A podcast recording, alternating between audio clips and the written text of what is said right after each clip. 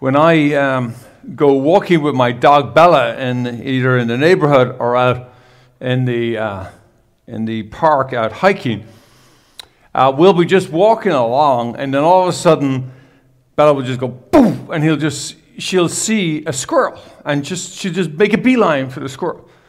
Um, so I have to be attentive to all the squirrels because if I'm not attentive, she'll pull my right arm, my left arm, right out of my socket um, because she's so strong.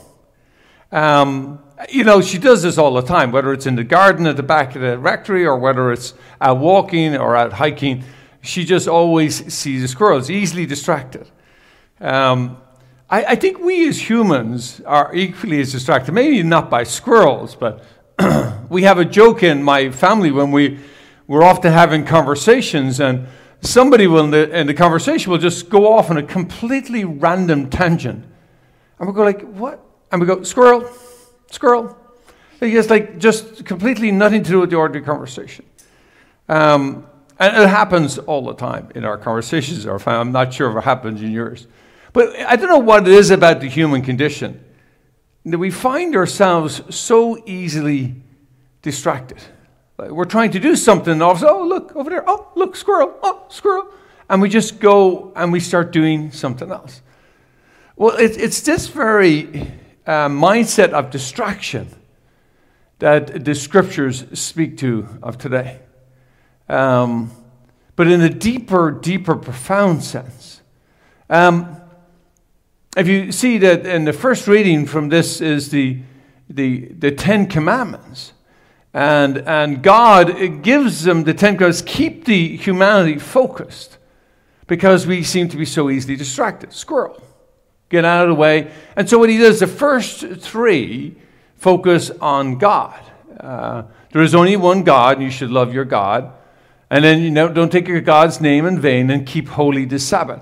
The other seven are all about uh, living according to God's way in our life uh, towards one another. And it's this uh, singular focus of, of saying, number one is God.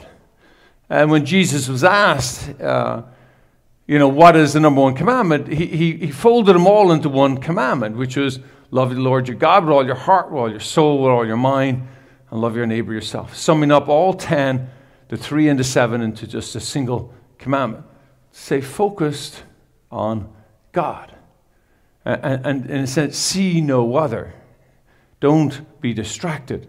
Don't be taken by your squirrel moments away. And then Jesus comes along and into the temple today. And of course, even, and, and you can understand his anger, even in the temple where they claim, where they claim to focus on God, they are not. You could see his frustration. His, it just boiled over, and, and he turns over the tables because it, it had been turned into a, a circus of selling and uh, and buying and selling animals and, uh, for sacrifice. And that the money changers, you have to understand, the money changers, what they were, a lot of people who come to the temple were for foreigners from that time, so they didn't have the right coins.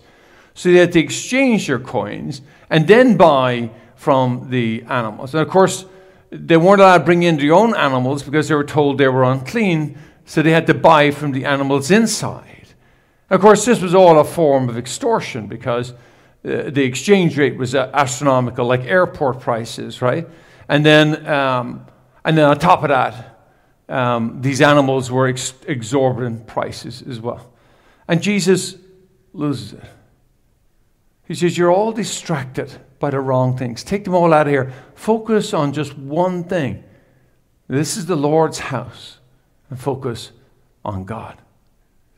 Now, I think that is the whole the whole story of Lent is to, is to uh, clean out all the distractions in our life and to focus on just the one thing, is to, is to stop looking at the squirrels and say, focused on God.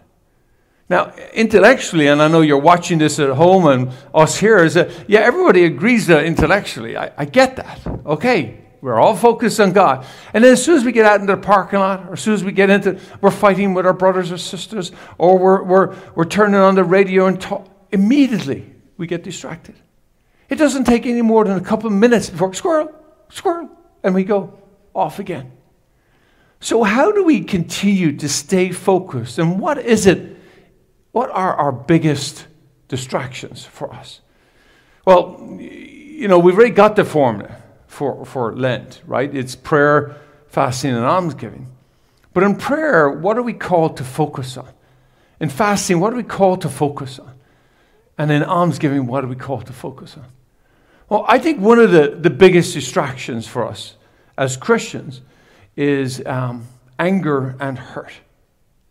We, uh, we, we believe in the gospel, we believe in Jesus, but if somebody says something that upsets us, I mean, boom, we get angry. Squirrel, boom. Somebody says something that offends us personally, boom. Squirrel, we get hurt. And, and, and so, what is it? How do we come to understand this anger and hurt? Um, we are called to forgive.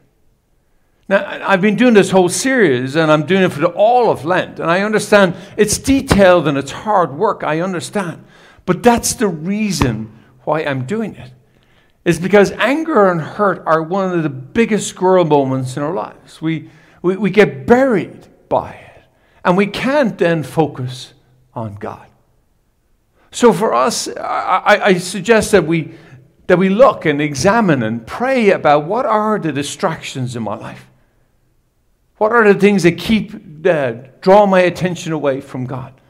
Uh, draw my attention away from the peacefulness in my own heart, from being able to be good and to be kind to others. Uh, what is it about uh, my life that I can, that I can uh, fast from so that I can remain focused singularly on the Lord our God? For there is no other. So today, maybe you could join the anger and hurt sessions that lead to forgiveness and ultimate freedom. Uh, they're on Tuesday nights, and you know that. Or maybe it is something else in your life that's so evident right before you know exactly what the squirrels are in your life. Uh, this week, let's focus on one or two of the squirrel moments and take note of what they are and attend to staying focused on God and on Christ's message of love and of kindness and of forgiveness. The Lord our God is our God, and there is no other.